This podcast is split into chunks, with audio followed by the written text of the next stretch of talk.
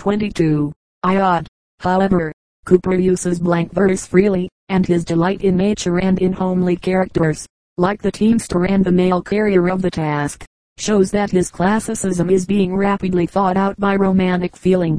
In his later work, especially his immortal John Gilpin, Cowper flings passions aside, gives Pegasus the reins, takes to the open road, and so proves himself a worthy predecessor of Burns, who is the most spontaneous and the most interesting of all the early romanticists. Life. Cowper's life is a pathetic story of a shy and timid genius, who found the world of men too rough, and who withdrew to nature like a wounded animal. He was born at Great Berkhamsted, Hertfordshire, in 1731, the son of an English clergyman. He was a delicate, sensitive child, whose early life was saddened by the death of his mother and by his neglect at home. At six years he was sent away to a boys' school, where he was terrified by young barbarians who made his life miserable. There was one atrocious bully into whose face Cowper could never look. He recognized his enemy by his shoe and shivered at his approach. The fierce invectives of his Tirocinium, or a review of schools, 1784, shows how these school experiences had affected his mind and health. For twelve years he studied law, but at the approach of a public examination for an office he was so terrified that he attempted suicide. The experience unsettled his reason, and the next twelve months were spent in an asylum at St. Albans. The death of his father, in 1756, had brought the poet a small patrimony, which placed him above the necessity of struggling, like Goldsmith, for his daily bread. Upon his recovery he boarded for years at the house of the Unwins, cultured people who recognized the genius hidden in this shy and melancholy yet quaintly humorous man. Mrs. Unwin, in particular, cared for him as a son, and whatever happiness he experienced in his poor life was the result of the devotion of this good woman, who is the Mary of all his poems. A second attack of insanity was brought on by Cowper's morbid interest in religion, influenced, perhaps, by the untempered zeal of one John Newton, a curate, with whom Cowper worked in the small parish of Olney, and with whom he compiled the famous Olney hymns. The rest of his life, between intervals of melancholia or insanity, was spent in gardening, in the care of his numerous pets, and in writing his poems, his translation of Homer, and his charming letters. His two best known poems were suggested by a lively and cultivated widow, Lady Austen, who told him the story of John Gilpin and called for a ballad on the subject. She also urged him to write a long poem in blank verse, and when he demanded a subject, she whimsically suggested the sofa, which was a new article of furniture at that time. Cowper immediately wrote The Sofa, and, influenced by the poetic possibilities that lie in unexpected places, he added to this poem from time to time, and called his completed work The Task. This was published in 1785, and the author was instantly recognized as one of the chief poets of his age. The last years of his life were a long battle with insanity, until death mercifully ended the struggle in 1800. His last poem, The Castaway, is a cry of despair, in which, under guise of a man washed overboard in a storm, he describes himself perishing in the sight of friends who are powerless to help. Cowper's Works Cowper's first volume of poems, containing The Progress of Error, Truth, Table Talk, etc. is interesting chiefly as showing how the poet was bound by the classical rules of his age. These poems are dreary, on the whole, but a certain gentleness, and especially a vein of pure humor, occasionally rewards the reader, for Cowper was a humorist, and only the constant shadow of insanity kept him from becoming famous in that line alone. The Task, written in blank verse, and published in 1785, is Cowper's longest poem. Used as we are to the natural poetry of Wordsworth and Tennyson, it is hard for us to appreciate the striking originality of this work. Much of it is conventional and wooden, to be sure, like much of Wordsworth's poetry, but when, after reading the rhymed essays and the artificial couplets of Johnson's age, we turn suddenly to Cowper's description of homely scenes, of woods and brooks, of plowmen and teamsters and the letter carrier on his rounds, we realize that we are at the dawn of a better day in poetry. He comes, the herald of a noisy world, with scattered boots, strapped waist, and frozen locks, news from all nations lumbering at his back. True to his charge, the close packed load behind, yet careless what he brings. His one concern is to conduct it to the destined inn, and, having dropped the expected bag, pass on. He whistles as he goes. Light-hearted wretch, cold and yet cheerful, messenger of grief perhaps to thousands, and of joy to some, to him indifferent whether grief or joy. Houses in ashes, and the fall of stocks, births, deaths, and marriages, epistles wet with tears that trickled down the writer's cheeks fast as the periods from his fluent quill, or charged with amorous sighs of absent swains, or nymphs responsive, equally affect his horse and him, and conscious of them all. Cowper's most laborious work, the translation of Homer in blank verse, was published in 1791. Its stately, Milton-like movement, and its better rendering of the Greek, make this translation far superior to Pope's artificial couplets. It is also better, in many respects, than Chapman's more famous and more fanciful rendering, but for some reason it was not successful, and has never received the recognition which it deserves. Entirely different in spirit are the poet's numerous hymns, which were published in the Olney collection in 1779 and which are still used in our churches. It is only necessary to mention a few first lines. God moves in a mysterious way. Oh, for a closer walk with God, Sometimes a light surprises, to show how his gentle and devout spirit has left its impress upon thousands who now hardly know his name. With Cowper's charming letters, published in 1803, we reach the end of his important works, and the student who enjoys reading letters will find that these rank among the best of their kind. It is not, however, for his ambitious works that Cowper is remembered, but rather for his minor poems, which have found their own way into so many homes. Among these, the one that brings quickest response from hearts that understand is his little poem, On the Receipt of My Mother's Picture, beginning with the striking line, Oh, that those lips had language. Another, called Alexander Selkirk, beginning, I am monarch of all I survey, suggests how Selkirk's experiences as a castaway which gave Defoe his inspiration for Robinson Crusoe affected the poet's timid nature and imagination. Last and most famous of all is his immortal, John Gilpin. Cowper was in a terrible fit of melancholy when Lady Austen told him the story, which proved to be better than medicine, for all night long chuckles and suppressed laughter were heard in the poet's bedroom. Next morning at breakfast he recited the ballad that had afforded its author so much delight in the making. The student should read it, even if he reads nothing else by Cowper, and he will be lacking in humor or appreciation if he is not ready to echo heartily the last stanza. Now let us sing, Long live the King, and Gilpin, long live thee, and when he next doth ride abroad may I be there to see. Robert Burns 1759-1796 After a century and more of classicism, we noted with interest the work of three men, Gray, Goldsmith, and Cowper, whose poetry, like the chorus of awakening birds, suggests the dawn of another day. Two other poets of the same age suggest the sunrise.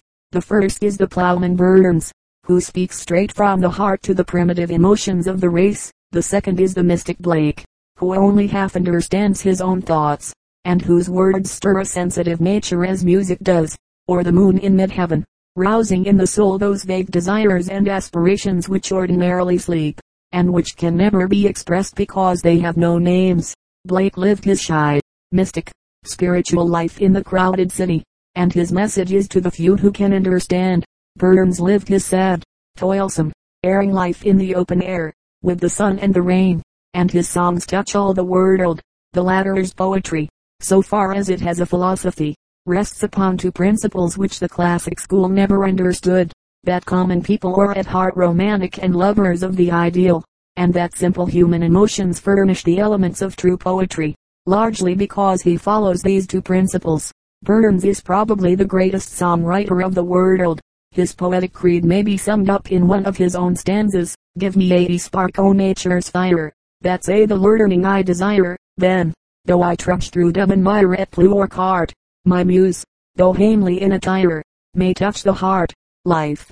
Burns's life is a life of fragments, as Carlyle called it, and the different fragments are as unlike as the noble Cotter's Saturday Night and the rant and ride of the Jolly Beggars. The details of this sad and disjointed life were better, perhaps, forgotten. We call attention only to the facts which help us to understand the man and his poetry. Burns was born in a clay cottage at Alloway, Scotland, in the bleak winter of 1759. His father was an excellent type of the Scotch peasant of those days, a poor, honest, God-fearing man, who toiled from dawn till dark to wrest a living for his family from the stubborn soil. His tall figure was bent with unceasing labor, his hair was thin and gray, and in his eyes was the careworn, hunted look of a peasant driven by poverty and in paid rents from one poor farm to another. The family often fasted of necessity, and lived in solitude to avoid the temptation of spending their hard-earned money. The children went barefoot and bareheaded in all weathers, and shared the parents' toil and their anxiety over the rents. At 13 Bobby, the eldest, was doing a peasant's full day's labor. At 16 he was chief laborer on his father's farm, and he describes the life as the cheerless gloom of a hermit, and the unceasing moil of a galley slave. In 1784 the father, after a lifetime of toil, was saved from a debtor's prison by consumption and death, to rescue something from the wreck of the home, and to win a poorer chance of bread for the family. The two older boys set up a claim for arrears of wages that had never been paid. With the small sum allowed them, they buried their father, took another farm, Mossgiel, in Mauchline, and began again the long struggle with poverty. Such, in outline, is Burns's own story of his early life, taken mostly from his letters. There is another and more pleasing side to the picture, of which we have glimpses in his poems and in his commonplace book. Here we see the boy at school, for like most Scotch peasants, the father gave his boys the best education he possibly could. We see him following the plow, not like a slave, but like a free man, crooning over an old Scotch song and making a better one to match the melody. We see him stop the plow to listen to what the wind is saying, or turn aside lest we disturb the birds at their singing and nest making. At supper we see the family about the table, happy notwithstanding their scant fare, each child with a spoon in one hand and a book in the other. We hear Betty Davidson reciting, from her great store, some heroic ballad that fired the young hearts to enthusiasm and made them forget the day's toil. And in The Cotter's Saturday Night, we have a glimpse of Scotch peasant life that makes us almost reverence these heroic men and women who kept their faith and their self-respect in the face of poverty, and whose hearts, under their rough exteriors, were tender and true as steel. A most unfortunate change in Burns's life began when he left the farm, at 17, and went to Kirkoswald to study surveying. The town was the haunt of smugglers, rough living, hard drinking men, and Burns speedily found his way into those scenes of riot and roaring dissipation which were his bane ever afterwards. For a little while he studied diligently, but one day, while taking the altitude of the Sunday he saw a pretty girl in the neighboring garden, and love put trigonometry to flight. Soon he gave up his work and wandered back to the farm and poverty again. When 27 years of age Burns first attracted literary attention, and in the same moment sprang to the first place in Scottish letters. In despair over his poverty and personal habits, he resolved to emigrate to Jamaica and gathered together a few of his early poems, hoping to sell them for enough to pay the expenses of his journey. The result was the famous Kilmarnock edition of Burns, published in 1786, for which he was offered 20 pounds. It is said that he even bought his ticket, and on the night before the ship sailed wrote his Farewell to Scotland, beginning, The gloomy night is gathering fast, which he intended to be his last song on Scottish soil. In the morning he changed his mind, led partly by some dim foreshadowing of the result of his literary adventure, for the little book took all Scotland by storm. Not only scholars and literary men, but even ploughboys and maid servants, says a contemporary, eagerly spent their hard-earned shillings for the new book. Instead of going to Jamaica, the young poet hurried to Edinburgh to arrange for another edition of his work. His journey was a constant ovation, and in the capital he was welcomed and feasted by the best of Scottish society. This unexpected triumph lasted only one winter. Burns's fondness for taverns and riotous living shocked his cultured entertainers, and when he returned to Edinburgh next winter, after a pleasure jaunt through the Highlands, he received scant attention. He left the city in anger and disappointment, and went back to the soil where he was more at home. The last few years of Burns's life are a sad tragedy, and we pass over them hurriedly. He bought the farm Ellisland, Dumfriesshire, and married the faithful Jean Armour, in 1788, that he could write of her. I see her in the dewy flowers. I see her sweet and fair, I hear her in the tune of the birds. I hear her charm the air. There's not a bony flower that springs by fountain, shaw, or green. There's not a bony bird that sings. But mine's me oh my Jean, is enough for us to remember. The next year he was appointed exciseman, i.e. collector of liquor revenues, and the small salary, with the return from his poems, would have been sufficient to keep his family in modest comfort, had he but kept away from taverns.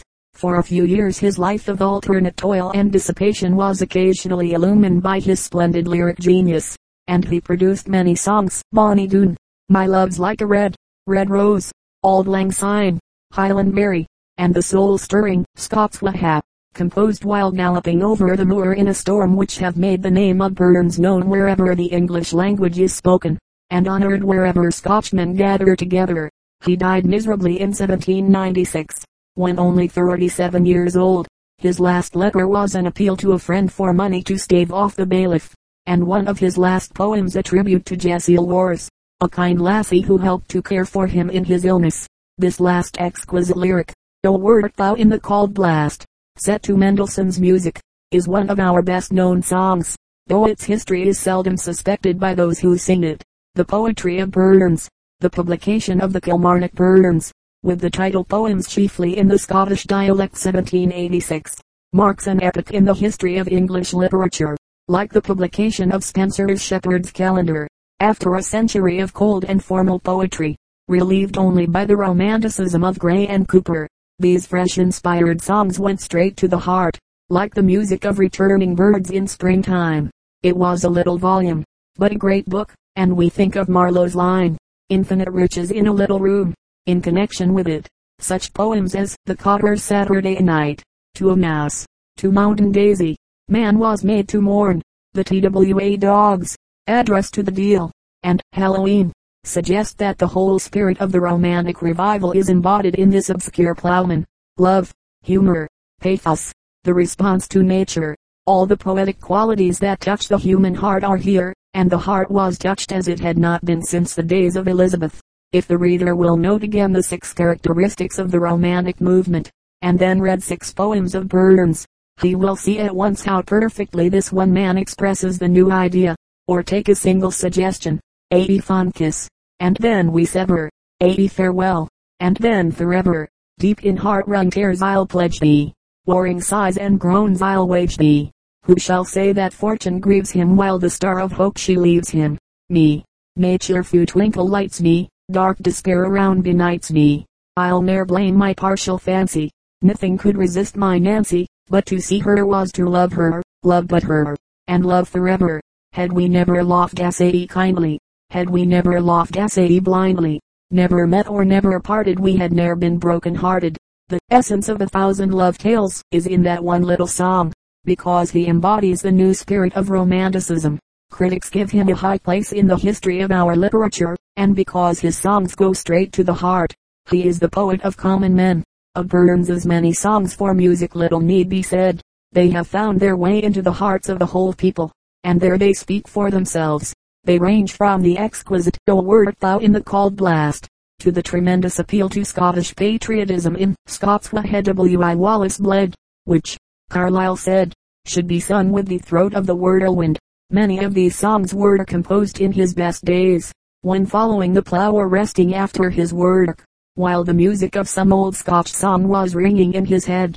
It is largely because he thought of music while he composed that so many of his poems have the singing quality, suggesting a melody as we read them.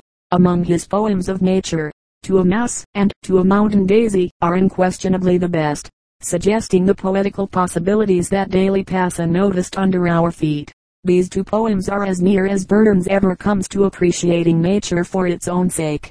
The majority of his poems, like Winter and Ye Banks and Braes Doon, regard nature in the same way that Gray regarded it, as a background for the play of human emotions. Of his poems of emotion there is an immense number. It is a curious fact that the world is always laughing and crying at the same moment and we can hardly read a page of Burns without finding this natural juxtaposition of smiles and tears. It is noteworthy also that all strong emotions, when expressed naturally, lend themselves to poetry, and Burns, more than any other writer, has an astonishing faculty of describing his own emotions with vividness and simplicity, so that they appeal instantly to our own. One cannot read, I love my Jean, for instance, without being in love with some idealized woman, or to Mary in heaven, without sharing the personal grief of one who has loved and lost. Besides the songs of nature and of human emotion, Burns has given us a large number of poems for which no general title can be given. Noteworthy among these are A Man's a Man for a That, which voices the new romantic estimate of humanity, The Vision, from which we get a strong impression of Burns's early ideals, The Epistle to a Young Friend, from which, rather than from his satires, we learn Burns's personal views of religion and honor, The Address to the Unco Guid, which is the poet's plea for mercy and judgment, and A Bard's Epitaph, which, as a summary of his own life, might well be written at the end of his poems. Halloween, a picture of rustic merrymaking, and the TWA dogs, a contrast between the rich and poor, are generally classed among the poet's best works, but one unfamiliar with the Scotch dialect will find them rather difficult. Of Burns's longer poems the two best worth reading are The Cotter's Saturday Night and Tam O'Shanter, the one giving the most perfect picture we possess of a noble poverty, the other being the most lively and the least objectionable of his humorous works. It would be difficult to find elsewhere such a combination of the gruesome and the ridiculous as is packed up in Tam O'Shanter, with the exception of these two. The longer poems add little to the author's fame or to our own enjoyment. It is better for the beginner to read Burns's exquisite songs and gladly to recognize his place in the hearts of a people, and forget the rest, since they only sadden us and obscure the poet's better nature. William Blake 1757-1827 Piping down the valleys wild, piping songs of pleasant glee. On a cloud I saw a child, and he laughing said to me, pipe a song about a lamb, so I piped with merry cheer. Piper, pipe that song again, so I piped. He wept to hear. Piper, sit thee down and write in a book, that all may read, so he vanished from my sight, and I plucked a hollow reed, and I made a rural pen, and I stained the water clear, and I wrote my happy songs every child may joy to hear. Of all the romantic poets of the 18th century, Blake is the most independent and the most original. In his earliest work, written when he was scarcely more than a child, he seems to go back to the Elizabethan songwriters for his models, but for the greater part of his life he was the poet of inspiration alone, following no man's lead, and obeying no voice but that which he heard in his own mystic soul. Though the most extraordinary literary genius of his age, he had practically no influence upon it. Indeed, we hardly yet understand this poet of pure fancy, this mystic, this transcendental madman, who remained to the end of his busy life an incomprehensible child. Life. Blake, the son of a London tradesman, was a strange, imaginative child, whose soul was more at home with brooks and flowers and fairies than with the crowd of the city streets. Beyond learning to read and write, he received education, but he began, at ten years, to copy prints and to write verses. He also began a long course of art study, which resulted in his publishing his own books, adorned with marginal engravings colored by hand, an unusual setting, worthy of the strong artistic sense that shows itself in many of his early verses. As a child he had visions of God and the angels looking in at his window, and as a man he thought he received visits from the souls of the great dead. Moses, Virgil, Homer, Dante, Milton, majestic shadows, gray but luminous, he calls them. He seems never to have asked himself the question how far these visions were or pure illusions, but believed and trusted them implicitly. To him all nature was a vast spiritual symbolism, wherein he saw elves, fairies, devils, angels, all looking at him in friendship or enmity through the eyes of flowers and stars, with the blue sky spread over with wings, and the mild sun that mounts and sinks, with trees and fields full of fairy elves, and little devils who fight for themselves, with angels planted in hawthorn bowers, and God himself in the passing hours. And this curious, pantheistic conception of nature was not a matter of creed, but the very essence of Blake's life. Strangely enough, he made no attempt to found a new religious cult, but followed his own way, singing cheerfully, working patiently, in the face of discouragement and failure, that writers of far less genius were exalted to favor, while he remained poor and obscure, does not seem to have troubled him in the least. For over forty years he labored diligently at book engraving, guided in his art by Michelangelo, but inventing his own curious designs, at which we still wonder. The illustrations for Young's Night Thoughts, for Blair's Grave, and the inventions to the Book of Job, show the peculiarity of Blake's mind quite as clearly as his poems. While he worked at his trade he flung off for he never seemed to compose disjointed visions and incomprehensible rhapsodies, with an occasional little gem that still sets our hearts to singing. Ah, sunflower, weary of time, who countest the steps of the sun, seeking after that sweet golden clime where the traveler's journey is done, where the youth pined away with desire, and the pale virgin shrouded in snow, rise from their graves, and aspire where my sunflower wishes to go. That is a curious flower to find growing in the London street, but it suggests Blake's own life, which was outwardly busy and quiet, but inwardly full of adventure and excitement. His last huge prophetic works, like Jerusalem and Milton 1804, were dictated to him, he declares, by supernatural means, and even against his own will. They are only half intelligible, but here and there one sees flashes of the same poetic beauty that marks his little poems.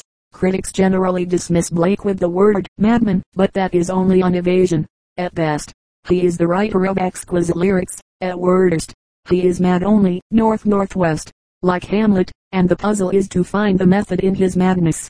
The most amazing thing about him is the perfectly sane and cheerful way in which he moved through poverty and obscurity, flinging out exquisite poems or senseless rhapsodies, as a child might play with gems or straws or sunbeams indifferently. He was a gentle, kindly, most unworldly little man, with extraordinary eyes, which seem even in the lifeless portraits to reflect some unusual hypnotic power. He died obscurely, smiling at a vision of paradise, in 1827. That was nearly a century ago. Yet he still remains one of the most incomprehensible figures in our literature. Works of Blake. The Poetical Sketches, published in 1783, is a collection of Blake's earliest poetry much of it written in boyhood. It contains much crude and incoherent work, but also a few lyrics of striking originality. Two later and better known volumes are Songs of Innocence and Songs of Experience, reflecting two widely different views of the human soul. As in all his works, there is an abundance of apparently worthless stuff in these songs, but, in the language of miners, it is all pay dirt. It shows gleams of golden grains that await our sifting and now and then we find a nugget unexpectedly. My lord was like a flower upon the brows of lusty May, all life as frail as flower.